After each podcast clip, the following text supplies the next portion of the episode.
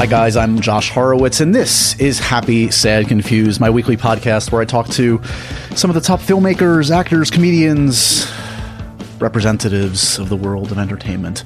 Uh, welcome to this week's show, guys. This week, my guest is the lovely, the talented, uh, perhaps the youngest guest I think we've had on Happy Sad Confused, uh, the great Chloe Grace Moretz. She's starring in a new movie called The Fifth Wave.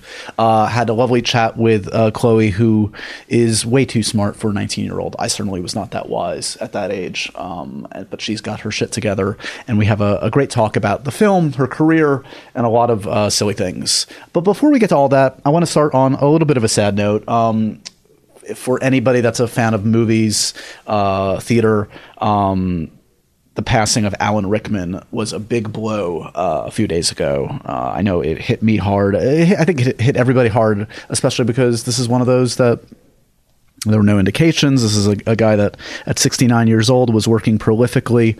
Um, and had been no reports about his illness, but um, sadly, uh, he's no longer with us, and he leaves behind an amazing body of work. Um, of course, the Harry Potter films will live on for generations, but uh, Die Hard, uh, Robin Hood, um, uh, Love Actually, films he directed. Um, he directed two films in his career. Um, I was privileged to to talk to Alan Rickman a few times over over the years um, in my job at MTV. A lot for Harry Potter, but also for some of his smaller films. He came into the studio a couple years ago, and we chatted about CBGB, um, uh, in which he played uh, Hilly Kristal, the the infamous uh, of CBGBs. Um, and then most recently, it was just this past July that uh, Alan Rickman came in and he did the podcast. And this is a, a sad distinction, but uh, uh, one worth noting. He, he is unfortunately the first of our first guests that, that's passed away that's been on, on the show. And um, that's uh, it's not even a distinction. It's just a, it's just a horrible thing. And uh, really, really sad news today. Um, to talk about this, but um, I wanted to celebrate the man. I want to celebrate his work um, in, in, whatever way we could with a little remembrance. Um, from our conversation this past July, he was promoting a film called A Little Chaos that he had directed that starred himself and Kate Winslet, a good friend of his. Um, and uh, let's let the man speak in his in his own voice and uh, uh, give you a sense of sort of the the gravitas, the the intelligence, um, the, the, the man that he was in this conversation. Uh, here's a little excerpt uh, of us talking about Die Hard, one of my favorite performances of uh, Alan Rickman. And it should be noted, uh, Alan Rickman made his film debut in Die Hard. At uh, by the time that film uh, opened, he was 42 years old. So. Um, if you think you haven't gotten your act together, don't worry. Alan Rickman um, had a second life, as it were, as a film actor. Um, started his career as a graphic designer up until 25, went on to do some great stage work, and then reinvented himself as a film actor and made quite a debut in Die Hard. Uh, here we are talking about that. So when, when you start to do film, did you find that you needed to develop a whole different set of skills? Were you, or did you have to kind of start from scratch in some respects?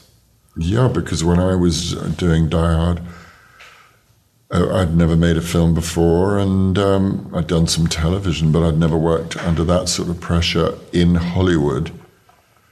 Um, yeah, with all with it was such a heavy spotlight on what you were doing and so much at stake. Um, and I only knew to approach it like I'd approach a theatre play. So John McTiernan said fairly early on, uh, fairly early on, he said, "I've, I've learned with you, I have to be have everything ready for the first take."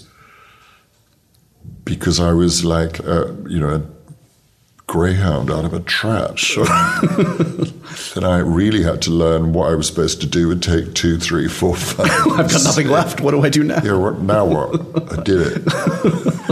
Where did, uh, as much as I love your portrayal of Hans Gruber, I also love your portrayal of Bill Clay in the film. Where did, where did, where did that voice come from? Where did that pleading, poor American come from? Was there any inspiration for that? In a way, you know, that that was all about. I think many people tell very various stories about that, how that happened, but uh, the truth of it, from my point of view, is I was being fitted for a load of terrorist gear. And I looked at the guys who were going to be playing my henchmen and I said, Why am I wearing this stuff when look at the size of them? Uh, wouldn't it be more interesting this is me thinking I'm in a play. and I've got a right to say something about the plot. so I'm saying, wouldn't it be more interesting if I wore a suit? And then, if and, and also I said, if I wore a suit, there could be a scene where I met him, and then I could pretend to be one of the hostages. Right. Whatever anybody else tells you, that's, what happened. That's what you remember. then people tested me out on an American accent, and I just ha- unless it, I know what specific, I just have an American accent. I don't know what it is or where it's from. Uh, but yeah, I went away and they came, I came back from I went away from LA, came back ready to start shooting, and I was handed these pages Yeah. of a script, and suddenly I was being fitted for an Armani suit. So it pays to think about it. And anyway, it was a good idea. The great Alan Rickman, uh, gone too soon at the age of 69. Um, on to this week's show, guys. Uh, as I said, Chloe Grace Moretz is our guest this week. Um, she is a super talented actress who seemed to come out of the womb with amazing skills. She's been acting since she was a child. She almost still is a child. She's, she's a grown woman now. She's 19 years old. And uh, part of the fun for me over the years has to, been to see someone like Chloe mature into a really self possessed um, uh, woman who uh, is not afraid to speak her mind and to make intelligent choices and to grow as an actor. And we get into all of that in this uh, really frank conversation. Um, she's promoting her new film, The Fifth Wave, which is a big kind of sci fi um, spectacle, but a lot of uh, big emotions in this too. This is based on a, a, a very popular YA series. It opens this Friday. Uh, I'm sure they're hoping that this continues on for several films to come. We'll see what, what happens. Um, but regardless, Chloe, don't worry about Chloe. This is a woman that's uh, that's worked with the likes of Martin Scorsese and um, and Matt Reeves. Her performance in Let Me In is, is remarkable. Not to mention Hit Girl in in the Kick Ass movies. So um, always good uh, chatting with Chloe. She always gives me uh, a lot of shit. She likes to poke at me. I think she thinks of me as, as her uh, her weird big brother at times, and that's fine. Um, it's always fun to mix it up with her. Um, I hope you guys enjoy this chat. As always, hit me up on Twitter, Joshua Horowitz, and let me know what you're enjoying, who you want to hear on the podcast. And in the meantime, please enjoy this conversation with the talented Chloe Grace Moretz.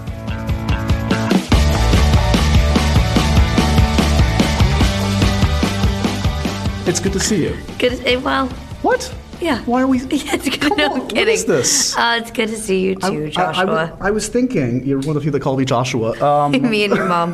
basically, my sister. Um, I'm trying to figure out who's matured more over the years. I feel like I first spoke to you when you were probably when, when did Kick-Ass come out? I was 12. Twelve. Okay, so I was a baby. you were a baby. That was seven years ago. I've not changed at all. No. I wanted to give you something there, but no. I'm stuck. I'm stuck here, and MTV locks me up in my closet. Um, you get locked in your little closet. But it's been exciting to see the the way your career has developed, and in terms of the choices you've made, in terms of the directors you've gotten to work with, Mm-hmm. and in terms of opportunities like the Fifth Wave, which is a big moment. Just it's cool. Uh-huh. Yeah. Um, so talk to me a little bit about. Okay, let's first of all. I feel like since we talk every month or two, and because we follow each other on social media, I know everything that happens in your life. but let me just clarify some Great. things. Okay, so Game of Thrones. What happened? I, okay, I locked myself in my room for three days. I'm not kidding. like, you can ask my family members. They didn't see me for three days. And I watched 50 hours worth of just HBO's Game of Thrones. So had you ever you you literally started from scratch, and I now you were totally up to date? Completely. I see. I, this is an ongoing discussion I have with people. I've never watched it myself, and it's one I know. You, I know what I know where you are right now, You've been there. and it's where I was. Everybody good? Sorry. Oh yeah. Okay.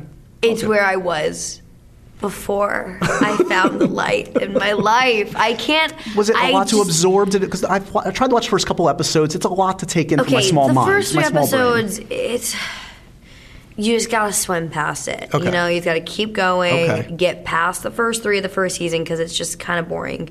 And then, like literally, it's episode four of the first season where you go like, okay, it's really popping off. And then it's that season finale of season one where you're, it's it's Do they talk like that in the show that's popping off? Is Yeah, that, is that a big Jon Snow thing, off." what he says? Jon Snow. I did feel left out when the whole Jon Snow thing happened last year. I also feel like it's been ruined for me now because I know I know about the was the wedding. I know about the whole. You you think you know about the wedding, but you don't really. I don't know actually. Because I kind of knew about the wedding, and then when you watch it, you go, I didn't know about the wedding. I didn't, not really, because I'm invested now. Right. It also really messes with like love.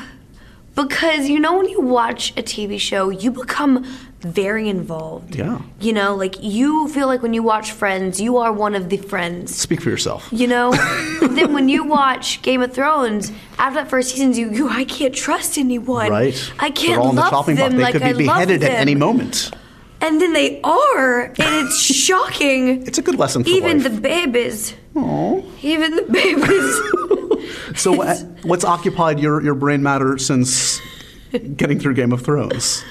um, Have you done the Making a Murderer yet? As we speak, everybody no. on the planet is. I mean, as I was watching that, my brother Trevor was watching Making a Murder, and I would be screaming at Game of Thrones in my room, and then I'd hear him be like, "This is so frustrating." It's insane. It's I think I know. I don't talk to back to the TV. I talked back to the TV frequently. During this Yeah. Insane. apparently. Yeah. I that I'm out though. There, Okay, I don't okay. know. I've got one up on you. Um, how's, how's how's driving going? We've talked about this in the past. You know, I don't drive, but I think now you do. Yep. I'm, ar- I'm already ahead of you there. Yeah, you're See, a I full- grew up a lot compared to you already. That's what I'm saying. You're a fully functional adult, and I am still. I'm regressing. I'm going back. I'm slowly regressing into like wheelchairdom. I'm basically Benjamin Button. Um, what? Um, except for the great effects of except, getting younger. Except I have nothing in common with Brad Pitt. what? Uh, how's? Do you get an opportunity to drive much? Um, yeah, like I had this huge opportunity where I went on this 4,000 mile trip cross country. I went a little crazy, okay? Yeah, that's extreme. I'll admit, I was a little drastic in my decision because halfway through I was like, well, 2,200 miles more, Where's the closest and I'm in? Kansas. so, what? Are, uh, Mike, you must have seen a lot of very interesting things on your travels. I did and did not. I saw some completely meaningless strips of road. There is a yeah. There's a Uh, bit of which is a lot of it. Yeah. Um, but I saw some cool stuff. I got to see like Colorado Springs, which I actually really liked. Yeah. And I saw Nashville. Nice. I couldn't really do anything in Nashville though, because everything's over 21 there. right. So like I walked around Nashville. This wasn't like you by yourself in a car on a vision quest, was it? It was like it was like the saddest road trip ever. no, that's horrible. No, I uh, my I went with um our friend Nick, my brother, his boyfriend. Nice. Went with Nick. Excellent, So excellent. I did have a, a company. Uh, let's okay. Let's take stock more pop culture before we get into fifth wave stuff and other Okay. excitement. Um, Star Wars. Seen Star Wars? Yeah. Oh my God. Yeah. What do you think? great. It's amazing. I think it's great. I think I think it's what's cool is that it's like the old ones, which is what you know what I mean. Yeah. It's nice to see it feel and sound and like be able to watch something like because I had never seen Star Wars in theaters. Right. Ever. Right. So this is like my first Star Wars experience on a big screen. So it just feels like different for me. What about so wait, when um, the prequels came out? That would have hit you like in the right age. Like that was actually directed to to like your age group. I feel like. Not really. No. I think I was. I watched. See, I watched all of those growing up as a kid with my brothers. Like we had DVDs of them all. Yeah. Like the ones with Natalie Portman. Sure. Like all those. Like I watched those on DVD. Right. I was like four, Right. five. So did um, I was born in '97, so that's. Don't please don't remind me. It's, I was it's born in 1997. um, I was in college. Britney Spears released. did um so when you're watching something like Star Wars, there's all this talk about what a, a great thing that Rey is the the Yeah. significant character. Yeah, in it, it's right? cool. I mean, that is a moment, right, for a it's film a of that. It's a huge moment, and not just the fact that because some movies will just put a woman in the lead, but not actually utilize her. Like they'll just be like, "Look, we have a f- strong female lead. She doesn't do anything, Right. And at the end of the day, she still doesn't accomplish anything. She's Yeah. just there though, and we booked her in it." Whereas, like in Star Wars, they actually did cast a female lead, and she's not just any typical lead. I mean, it's it's it's a it's a predominantly kind of masculine role in the sense that like she is the one saving and fighting, and you Yeah. know, in, in that especially in that last scene with the lightsabers and stuff, like she it's not this male female fight thing. It's like Yeah. it's almost like two what you would look at it in the past at least would be like a two men fighting. And also, it's, very equal. I mean, and se- frankly, segueing into the current project that you're promoting, I mean, it's it's Mm-hmm. not a character that's defined by a relationship to a dude. No, not at all. Actually, like like it's it in a sense like the guy holds her back more than anything. So Yeah. she's more undefined when she's with him than when she's alone. Exactly, In yeah. an interesting way. So, I mean, in, in terms of the fifth wave, this is something that, that I know. I mean, it's a big deal to a lot of fans. It's one of these things that has a big fan base, obviously. Mm-hmm. Um, I mean, w- were you getting the sense or pressure or, or feel in the last couple of years where, like, okay, there are all these kind of really beloved Mm-hmm. franchises that are going and, and coming and going, and people are getting these opportunities. Where's mine? Or was it sort of like when it happens, if it happens, great, and if it never happens, that's okay? I had been offered a few when I was younger, um, kind of coming up. They they were kind of like, "Oh, we want you to do this one or that one," and I just hadn't found one that I felt like I would want to potentially spend the next five years of my life, hopefully, if Yeah. it does well, five years of my life doing. So for me, when this one came around, what really struck me about it was the difference between this and any of the others.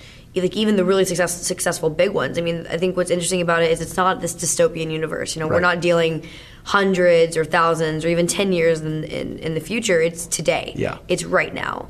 And it's not a story about a young girl forced into a love triangle and trying to, you know, being being pulled out for these extraordinary reasons because she's special, more special than anyone else. Like, no, she's a very average young girl with l- like literally little to no survival training Right. at all.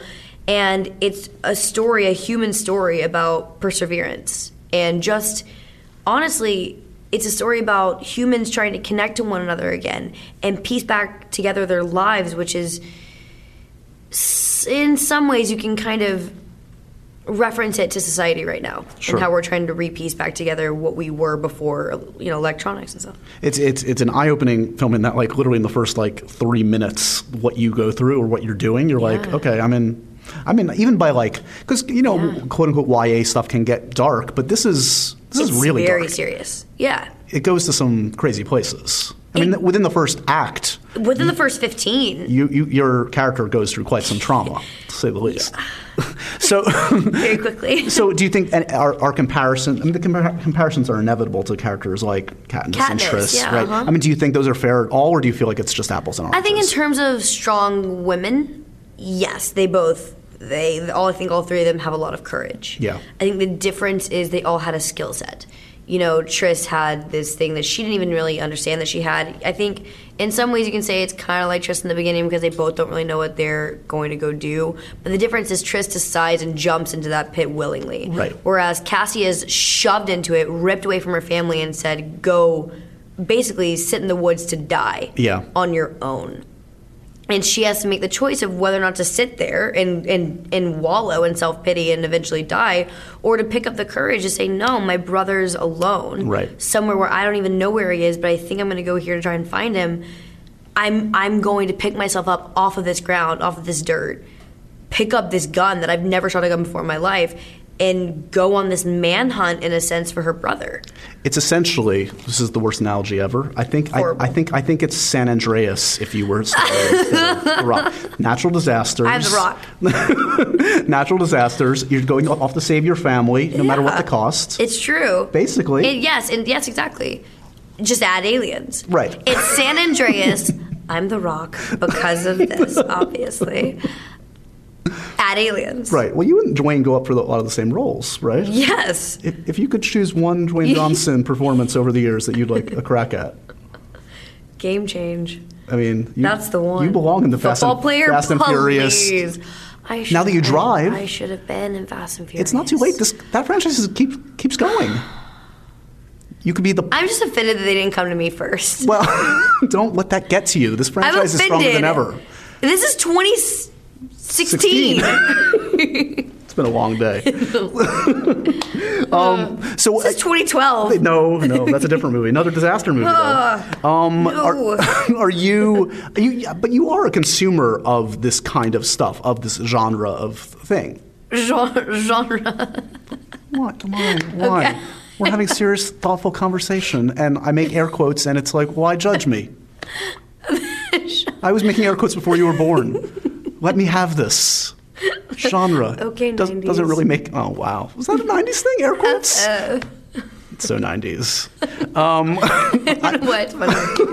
The only reason that I feel like, yeah, it's useful for me to talk to you every couple of months because I feel like it reminds me of how old I am and how out of touch I am. It's getting hot on here. Are you okay? I just feel like in all of our, we always have like some really good, meaningful things, but then the No. other half is just No. laughing. That's the problem for this Me making fun of kind of extended conversation. Imagine what it's going to be like in 10 or 15 minutes. Yeah, I know. it's going to be okay. So, okay, let me rephrase the question so you don't mock me yes, I'm a fan of the genre. Because you, you like, you were into the Hunger Games, you were into yeah, that stuff, right? Yeah, I'm, I'm a fan of sci-fi. I'm, Okay. a, I'm a very big fan of action and sci-fi. Right. I always have been. Like, it's just kind of growing up with four older brothers. It was just something I always watched Right. and ended up loving, of course, because it was part of my childhood. So yeah, yeah, I, I've always been a big fan of it. Is it a coincidence you think that because like when I think of performers like at your age, very Mm-hmm. few young female performers are defined by like action and physicality the way that your career has thus far. Was that sort of just the luck of the draw that something like Kick Ass happened when it did, or was that kind of inevitable given the kind of stuff that you were into? Yeah, I mean, I think that my personality definitely lent itself towards the more kind of aggressive, action driven, you know, badass kind of. right. Did the, she did the air quotes for podcast listeners. No, she just did air quotes. Pod, podcast listeners. yes, I did. I did the air quotes, but but yeah, you know, in terms of like badass characters, Yeah. my my life in my childhood, I guess, growing up, it's kind of it kind of lent itself to want to try more adventurous things, Right. which inevitably falls into the category of action. So what in the let's jump around a little bit. So okay, after Kick Ass, I can only imagine the kind of stuff that you got offered. Did you get offered like Every controversial role ever. like oh if she's like, willing to oh, push the envelope she's there? the crazy kid. we can throw like, you want to do meth? you want to do this role? Like, like that was literally like what it was. Did it was seem like it was just an immediate change in terms of that kind of um, and I feel like I just kind of became like, you know how like you kind of have like the demon kid, the kid that plays the demon all the time. Right. I feel like I definitely they wanted me to become like the crazy kid who's like crazy always. were you the demon kid growing up? Because a lot of the because not in real life. I actually did audition for Demon Kid all the time. Well, because I was going to say, I noticed like a lot of the early films, frankly, some of which I haven't seen, were there was a lot of genre kind of stuff, oh, a lot of horror and that kind of thrillers. yeah. Were you were you often the innocent or the demon or the or did you I both? or- became the innocent. I, I would audition for both because like you just you know you audition for like everything that Mm-hmm. You can try and book. So for me, like I auditioned for both. I I auditioned for like the girl who talked to the to The the, ghost ghost, but was yeah. innocent. right. And like that's what I ended up booking. But also like I would also audition for like the demon kid. It's just the fact that I was blonde and blue, like blonde Right. and green eyed, and like kind of sweet looking. Right. If Little they do they know. Yeah, I know. Um, but you Cats know, out of the bad sweet guys. looking. Yeah, we know. So that's what I got hired for. But like, yeah, you know, I would all totally audition for those like demon roles, and I never booked them. What so what are your early memories of being on set? I mean, do you, are they fond? Are they confusing? Because They're it's terrifying. no, they ruined me. No. um, they were adventurous. I'd say like imagine a kid at a playground, but then make that playground like a multi-million dollar film set with like you're able to be put on wires and thrown up on a roof and like Right. you're playing with fake blood and like you're faking being scared and you're fake crying and like all this crazy stuff's happening like it was just you know a reason to stay up late because you were doing a night shoot like it was just like Sure. fun wild extracurricular activity in a way like that's the way i looked at it and, and in terms of, I mean, I know you know you relied a lot on your brother for in terms of like help in the, the early days, and yeah. to this and the day, safety of it and yeah Well, I'm curious. Like, did you feel like you were just sort of like behaving, or were you acting at that point? Did you have technique, or can you have technique when you're six or seven, or it's it's in it's it's in part you know he it's kind of strange because i at the very beginning of my career was so young that i auditorily had to learn lines Right. because i don't think i could even really read sure? no, I. you know because Yeah. you're like uh, you're a baby so a lot of it would slightly be line reads but then he would teach me as i became older and tried new things to take direction Yeah. so we would start with like kind of a line read basically and the way i learned lines would we would auditorily run the scene over and over and over and over and over and Right. over and then once i got the lines down then we would try and play with it. So he would give me different notes and show me different inflections to respond to the notes he was giving me. Got it. So that way, when I went in for an audition, then I would be able to like when the director asked for something else, I go, "Oh, I have an idea of how I can change it up and give it. Right. different." You'd already take." been through the variations. Exactly, Yeah. which then turned into techniques. Right. Like then as I grew up, I was able to go, oh, okay, different inflections, different meanings, Right. always give a different idea in each take, and that's how you take direction. Do you still do that? Do you want me to do line readings for your next script? Do you want me to just read through the script? and I just- would love that. it's for the Little Mermaid. I'm going. lo- I would actually love to hire you, Josh, for the Little Mermaid. Trevor, I'm sorry, you're fired. you had a good run. Sorry, dude. Joshua Horowitz is now my acting coach and line reader. You can blame me, world, when this film comes out. what was she thinking? I'm doing air quotes, not the whole movie. the whole movie just be like, I'm a human. I was never a mermaid.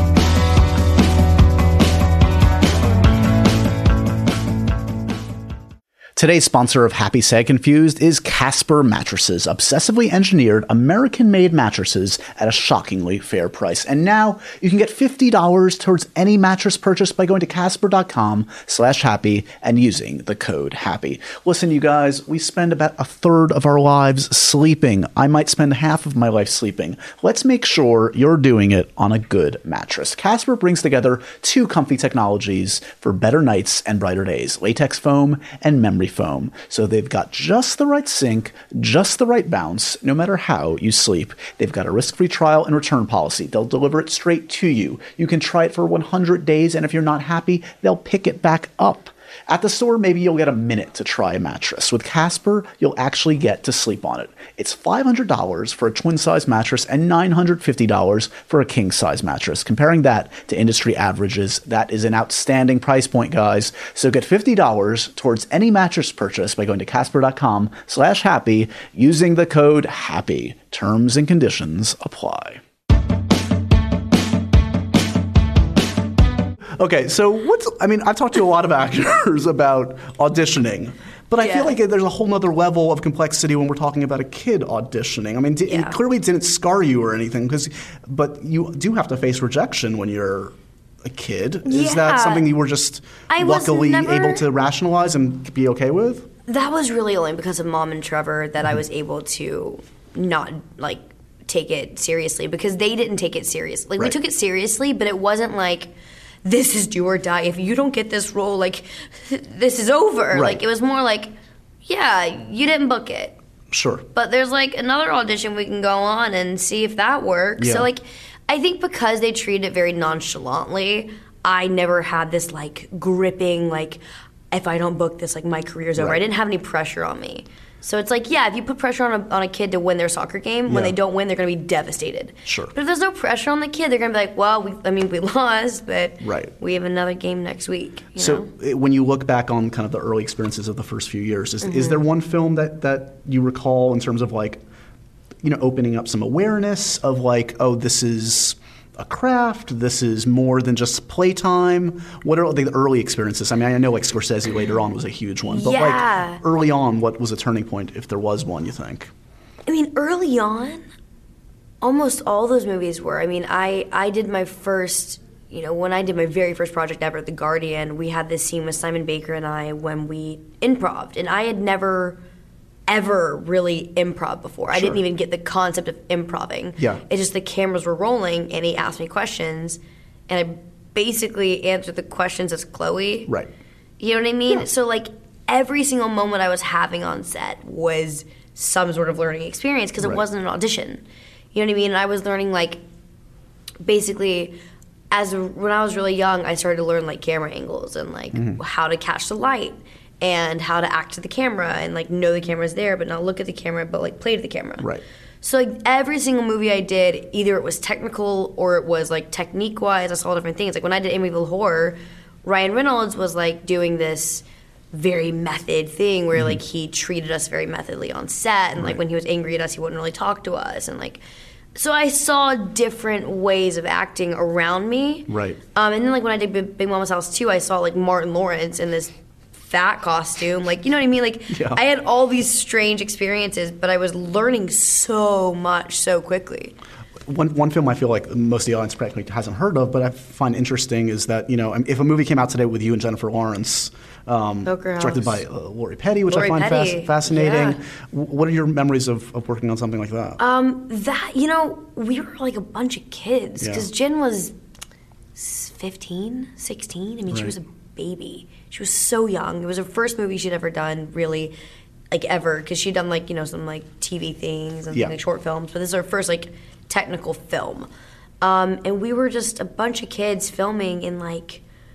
I forgot even where it was. It was like Minnesota or like Wisconsin. It was like Wisconsin or something random, and we were just pretending to be these like really messed up, broken home kids. And I was, you know, Jen for me was like a sister. Like she was like my older sister. Like I have all these photos of us like Yeah. being kids, like being stupid. And it was, you know, none of us really knew what we were doing. Right. You know, but at that moment, I remember that was like a huge turning point for Jen in her career because like when that came out, she won like the LA Film Festival and Right. like that was like the first big thing. The it was also moment, yeah. big for me because it was like one of my first big dramatic roles.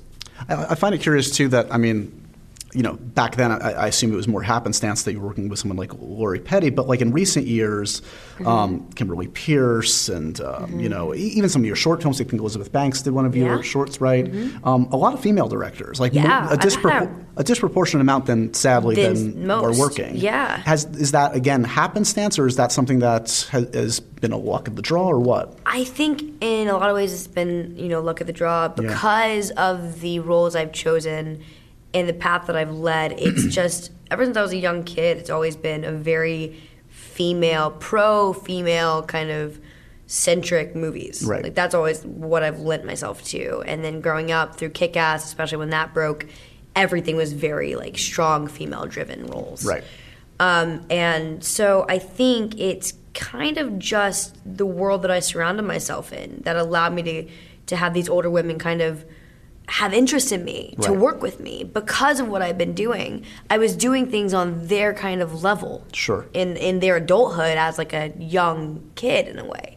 So I think yeah, it was more happenstance. I mean, now I take very cognizant, cognizant kind of decisions to try and make more female driven movies with female Sure. producers and directors and you know projects that are female based. Is is it also? I'm curious. Do you ever have you ever looked at like kind of the careers of the ones that have succeeded in terms of transitioning from child actors to adults, whether it's you know a Natalie Portman or a Jodie Foster, et cetera? Like, Yeah. is that something important to kind of like keep, keep aware of how you adapt to the industry uh, in the in the industry? I think I've been pretty lucky in the sense that when I did break, it was in a very adult role. Right. So I never had like this very strong tie to children of my own age Right. from doing like a Disney show or something like that where like kids looked up to me as like a sister. Like I was already like, you know, my first line on screen was the C word. Like, Right. you know what I mean? Like I was doing really intense stuff with adults. So as I transitioned, I was already kind of in this adult realm Yep.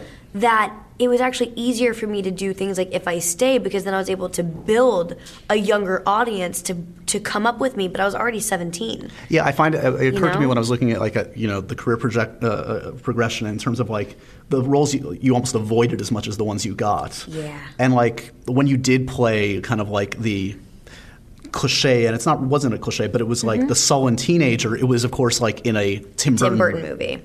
That's if you're going to do it, that's the way to do it. Hundred percent. Like that's definitely that was for sure a cognizant choice. Like we definitely didn't want to do the daughter role Right. very much. Like that was just something I, I didn't feel like it was interesting enough for me to act that. Like Right. instead of doing the daughter role, we did movies like Let Me In. You know what I mean? Like that's what I was wanting to go do. That's what I was wanting to go try out. Yeah. And I, I it wasn't even the fact that we were like strategically choosing it as a career path. It was more just like I wasn't having fun auditioning for those roles. Got it. And it wasn't enough for me as an actor to just be like, I'm angry because I'm a teenager. So Like, there was there was no interest in like the Disney Channel route of like a TV show that kind of thing, or was there, or was it just No, I Yeah. just you know I had I had you know kind of offers to audition for that stuff, Mm. but I just didn't. I didn't audition for it. I Mm. just it's not fun for me. Like I would run the scenes sometimes with Trevor because we'd get the like we get the pages in, and we'd run it, and we'd both be like, "No, Yeah. I. We, I just can't make it happen. It's just not." Not that there's anything wrong with it at all. It just wasn't inherently who I was. I'm just closer to this insane kick-ass child. So these like dark, tormented roles. Right. Like, this was like something I was more interested in. Well, I'm, I'm curious also because like you invariably ran into situations like Hit Girl Yeah. where you are performing or doing things that are kind of accelerated past where you were in your development. Yeah. So can you can you cite examples of that of where that got weird or where that got interesting for you in terms of like think- what am I saying here? What am I doing here? I think it was just kind of funny because I remember like I think I had to ask Trevor like what the c word exactly meant, and it was like basically like I like there were times when we would do roles where I'd be like he'd have to explain it to me like this in like a very safe way like this is what it means Yeah. but like it was never like a it was never like a weird like super taboo thing it was just like look this is a role Yeah. you can't do this at home. And you know, what I mean, that was explained to me from the time I was pretending I was talking to a ghost in Amityville Horror, and my dad was trying to murder me, and we were living in a possessed house. Right. Like ever since I was a kid, I was like, this isn't real, you know. So by the time I got to Kick-Ass, I was like, yeah, I can say the c word on screen and laugh about it and be like, what is happening? Right. I'm 11. What is happening right now? This is super weird, but it's fun. Did did the attention out of that role in terms of like because I. I mean, was there any oddness in the, in the kind of attention that you got about it? That's what I found weirder. That's what we all found weirder is that it was an innocent role in the sense that like it wasn't creepy. Right. And a lot of people tried to twist it and manipulate it in some very weird ways. And that's what we started to understand when we were doing press. We were like, "Oh, some men and older men are definitely looking at this role not the way that it was supposed to be looked at. So that was more of us just going like, these are weirdos, and kind of realizing that you know we saw that weird world early. Yeah. But it also helped me learn, you know, how to you know figure situations out. Well, does it also color like you know? I saw it, you know on Twitter recently. You you, you were outspoken a little bit about Miss Universe and sexualizing young women. Mm-hmm. Yeah. In, in that way, I would think it's all. I definitely think that it is connected because they were. I mean, I have honestly in none of my roles I've really sexualized myself ever. Right. Even even up to date now, like I have not sexualized myself in in movies. Right. And no matter what, even if I don't do it, I can be in a turtleneck and you know sweatpants, and there's always going to be that person out there trying to do that. And that's the issue I have with things like that. Where when I watch it, is these young women are doing it to sexualize themselves. It's the society that they're in, and the viewers, and the fact that the people above them are kind of using that to sexualize them. Right. So that you know, that's definitely something that I wanted to always protect myself from, and my family, predominantly my mother, and my brother, like they really protected me through that, and that's why they were always on set always there, especially when I was like 16, 17, 18, like that grouping. Yeah. When you started to get into, you know, more romantic roles and being with a boy on set and all that stuff, like they were very careful with how it was all going down. Do, do you find that, um, and we kind of alluded to this earlier, but like, you know, approaching the work differently at 19 versus 9, I would think that's a given that you are. I mean, you obviously have a, a, a huge body of work right now. You have technique, Mm-hmm. you have experience with people like Scorsese, et cetera. Do you find that, like, you're still learning on set, or do you feel like you've got kind of like, okay, I, Oh, this is where I'm most comfortable. I know this is my workplace. This is where what I do. I definitely like I definitely am most comfortable in life. Like I'm most comfortable on set. Like Yeah. I know where I am, what I'm doing. I know my place. Like I know everything about what's going on on a set. Like I, it's just my home. But every movie I do, there's not a movie I, I do where I don't learn something new. Yeah. Like literally everything that I've ever done. I mean, but that's the way I look at it. Is if I'm doing movies where I'm not learning anything, I don't really see the point in it. And I've I've, I've done that before, where I've done a movie and gone like, it was cool and Yeah. it's a cool movie, but like I I learned nothing. And I, seemingly, at least for my own personal self worth, I feel like I wasted my time. I, we've talked about the Scorsese experience, which, needless to say, was a huge one in terms of learning some things. Yeah. Was was Let Me In as well? I mean, Let Me In, I'm obsessed It's with. Huge. like Matt Reeves is Yeah. kind of a genius, knows what he wants. Very brilliant. Yeah. Was he someone that that you found easy to work with? I mean, he's he's someone that He was he's particular, right? different. He was different than anyone I'd ever worked with before. He is very particular, and he has a very defined vision. And he's he's a very soft-spoken man, very soft-spoken man, and he's very intuitive.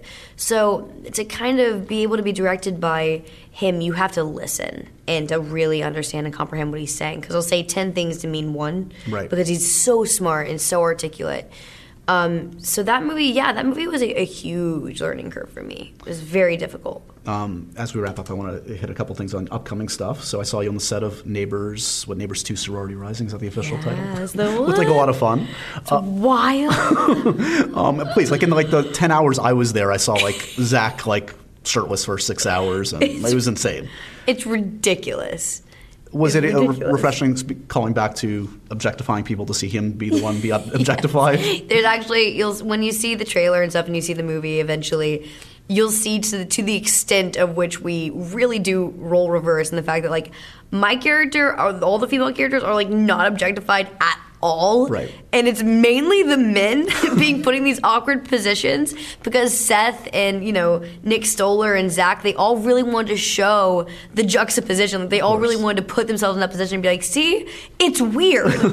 You know what I mean? Like it, it shouldn't be. We just have you know completely ignored it when it's women doing it um, uh, in terms of career markers, I feel like we're about to approach another one. I, I, Little Mermaid seems like a special one, given Yeah. I mean, Richard Curtis doing the screenplay alone is really exciting. very exciting Um, this is not Disney. This is not a musical, correct? Mm-hmm. Yep. So, what, what kind of take on it? What can you say about sort of your Um, approach, Richard's approach to this? I mean, I, we know I, we can't say much about it, but basically, you know, it is a it is a, a darker retelling, obviously, in the sense that it is um, based off the Hans Christian Andersen Right. novel. You know, it's it's still I think going to be uh, a youthful movie. Yeah. Of course, we want to make it you know big and exciting, and but we want to make it realistic and raw and naturalistic, and we just really want to portray this young woman who really does see a different life out there where she doesn't fit in where she is now and to try, try and figure out what is beyond the world she's living in that is so close yet so far. Is that is that next? Is that the next big thing? Yeah. So I need to get to reading you the lines yes, really you soon. do. you got to. I'll send you the script tonight. Got to get the air quotes We'll ready. start Skyping and figure it out soon. Um, lastly, I'm just curious, like, you know, you are active on social media, and I, I feel like you've been smart in, in a way that, like, you. I- feel like you're, you've defined yourself in, in terms of celebrity rather than what can happen for a lot of celebrities, which is like. to be defined by Yeah. it. Do, you- do you find that that is a struggle? Is that something you've thought about in terms of like how you chart your own path as opposed to kind of like being put in boxes in terms of by evil media people like myself? Y- You're so evil. Yeah. Like you're one of the the most. epitome. You are. Let's not talk about that. Back to you. Um, back to you. um, yeah, I mean, I definitely think that obviously, I think society alone, much less the media, loves to put you in a box, and they love to be able to label you as something because it's easy for them. Yeah. They can put you on that same thing and just keep running that same tag over and over and over. And what I try and do is to be who I really am, and also be realistic to the generation that I'm growing up in. You know what I mean? Because young women, and we're realizing this more and more every day, and it's being becoming more you know accepted than it used to be, is the fact that you can't pinpoint one person as as the same. You know, it, it, it's not cookie, cookie cutter. Right. No one person feels the same way, says the same thing, has the same ideas, but because of the pedestal that I've been put on, I'm trying to take in generationally what we're going through, especially as young women, and trying to say things and, and, and stand for something that means something more than just me going to an event and taking a photo and Right. saying I love my pretty shoes because I offer more to the world than a pretty pair of shoes. Right. You know what I mean? And I, I think every young woman does. I think every young woman offers more to the world than, you know, their boobs and butt. You know what I mean? And I think that I want to show young women that if they don't know that, and the women that do know that, I want to speak for them, and I want to be able to, you know, have my own voice and not be controlled by the system or the society. So I shouldn't look for like the Chloe Grace Moretz like pillowcases, perfume, the whole line of. Uh, I mean, you might get a pillowcase here or there, but like, who knows? but that's hand sewn by yourself. It's It'll not. be hand-sewn. not. It's not assembly line. how dare? Is it because I'm a woman? no, no. so I like sewing. So you're saying I like to sew? For the record, she's air quoting. Doesn't really help me at all. But um, congratulations on the fifth wave. Uh, the conversation continues. I don't know what there is left to talk about, but we'll figure out something next time, right? Yeah. Maybe I'll Maybe learn to always- drive. Maybe I'll figure it Oh out. my God! Can you Can you teach please? me how to we should do an interview of me teaching you to drive. That'd be really funny. You teaching me how to do basic life skills. I was like, no, just stop. That's a pedestrian. You don't hit the people in the street. I'm not good Red at anything. means stop. This is the only thing I'm mediocre at. well, uh, uh, I'm kidding. It's good to see you, Chloe. Yeah, See it's good to see you too, Josh. We did it.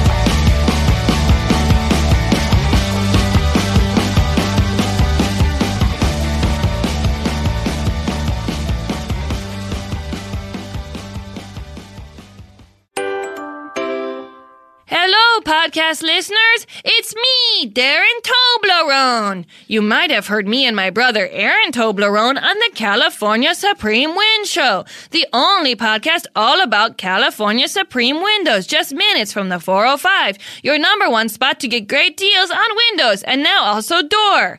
But there are many more podcasts than just my brother's podcast. It's true. Like with special guest Lauren Lapkus, for example. Every week she plays a different character and she's the guest of someone else who's playing another character who's the host. It's complicated, but it's also not. But it's also great. Almost like a jigsaw puzzle. Listen to this. Get off your knees, you damn idiot. Oh, I love you, Regina. Stand up. I'm going to give you osteoporosis in your knees with my cane. Stand up, you idiot. I will, Master. Put on this ball gag, you bitch. Ooh. Take it out. You liked it too much. Thank you. Thank you, Mommy. So sit by your favorite window and listen to with special guest Lauren Lapkus on earwolf.com, iTunes, or the podcast player of your choice. Doinky windows forever. Goodbye.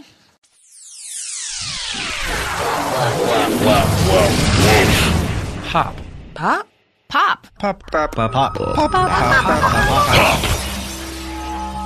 This has been a Wolf Pop production.